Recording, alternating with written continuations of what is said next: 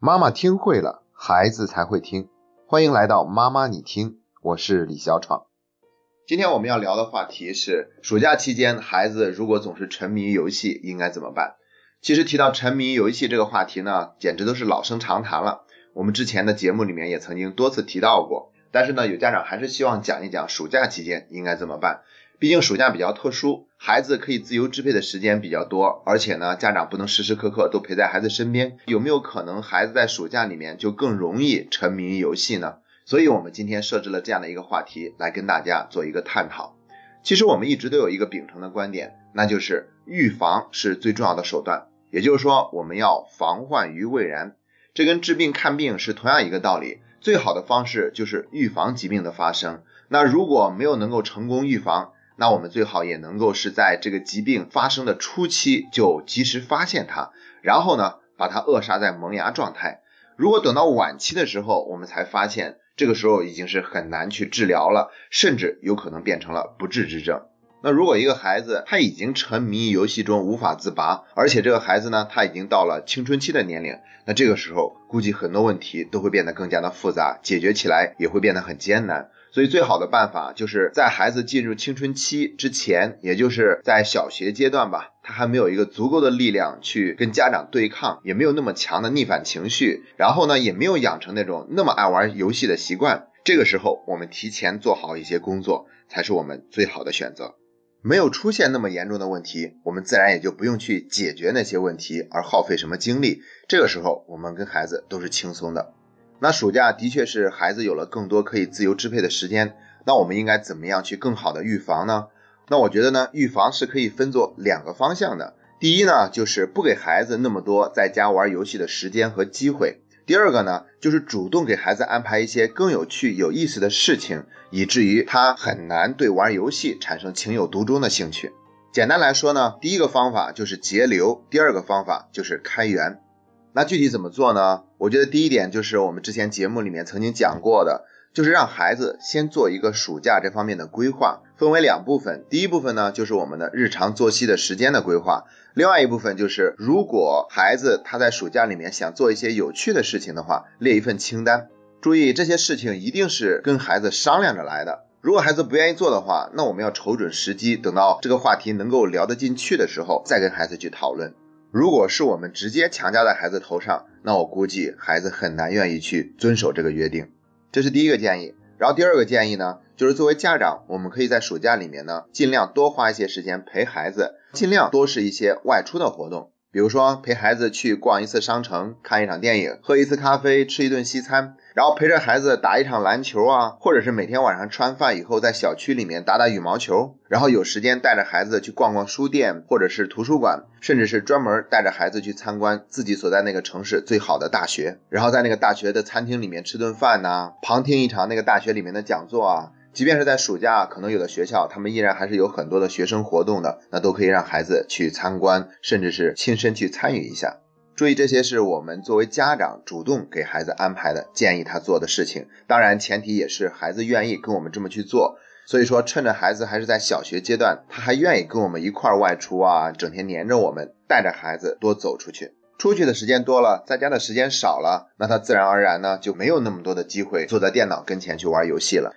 还有第三个建议，就是可以商量让孩子去参加某一个特长班或者兴趣班，比如说学某个乐器，或者练一下书法，或者参加某一个体育运动的这个项目，学一下游泳啊，打打篮球啊等等。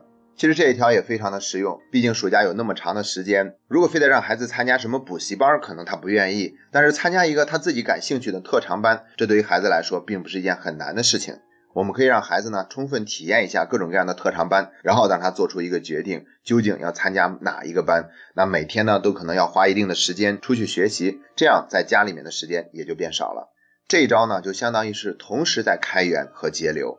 还有第四点建议，在家里面呢我们要设置一个电子产品的摆放区域，也就是说是在某一些时间呢，我们大家都要把这些手机啊、iPad 呀这些东西都放在一个固定的区域。放在那个地方的意思就是，我们不能老是去碰这些电子产品，而且我们还要设定一个全家人都不允许使用电子产品的一个时间，比如固定的每天晚上十一点到早上六点之间是不允许去玩手机、iPad 或者玩电脑的。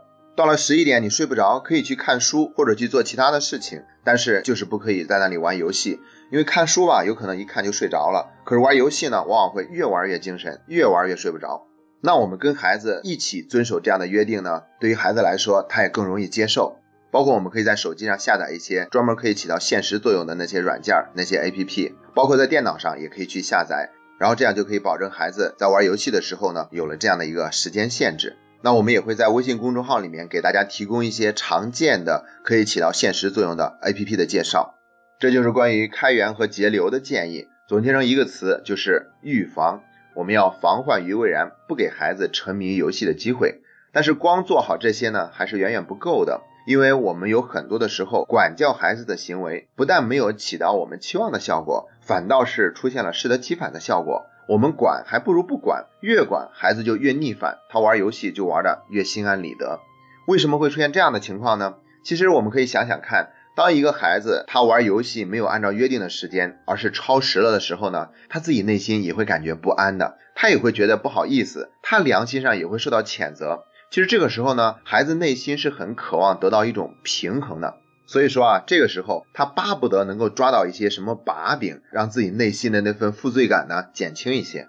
如果这个时候我们去训斥他、粗暴的干涉，甚至是打骂，还有的家长直接把孩子的键盘给摔了，这些不理智的行为都含有一种过激的情绪，也就是说我们迁怒于孩子了，那就会让孩子觉得我不就多玩了一会儿电脑吗？你至于那么急眼吗？你打我、骂我、摔电脑，这就是你的不对，是你在犯浑。本来呢是只有我不对，但现在你也不对了，那就扯平了。你拿着父母的身份高高在上来这个地方打压我，我偏偏不接受，我就是要对抗。所以你越让我干嘛，我就越不干嘛。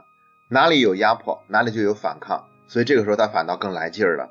而且呢，在这个过程中，家长的做法往往夹杂着对孩子大量的否定，所以有的呢就真的伤害到了孩子，会让孩子觉得哇，我真的是一无是处，我实在是太差劲了。于是呢。他不是那种直接对抗性质的逆反，而是开始自我放弃，我就破罐破摔了，你爱怎么着你就怎么着，反正我在你心里面就是那么差劲。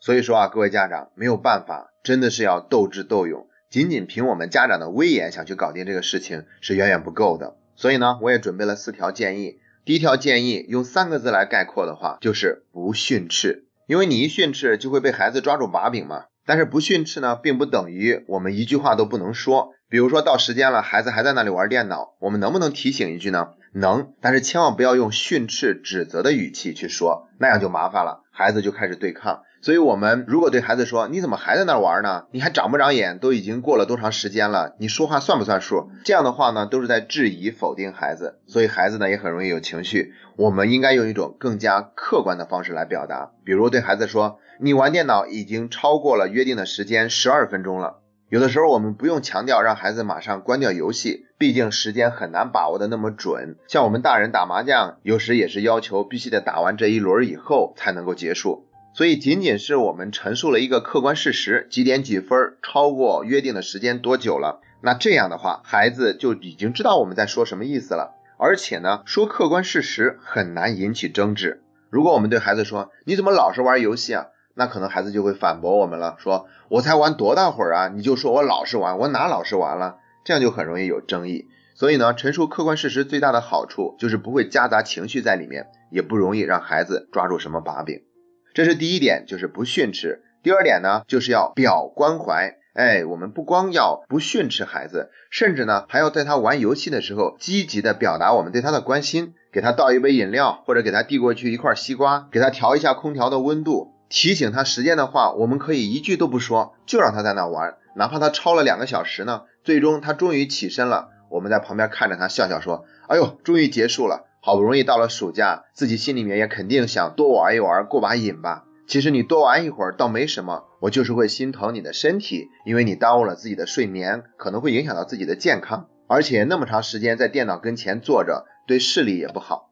我们呢，就是表达一下对他的关心，不提任何的要求。”你说一个孩子他自己玩超时了，他自己心里面也会惴惴不安，也会觉得有些愧疚的。没有想到我们一句都没有批评他，反倒是表达一份关心，所以这会加重他内心的那份愧疚感。那接下来呢，他也就更容易去做一些好的行为来弥补自己内心的这种愧疚感。因为毕竟通过我们让他的愧疚感减少的这种可能性已经变得越来越小了。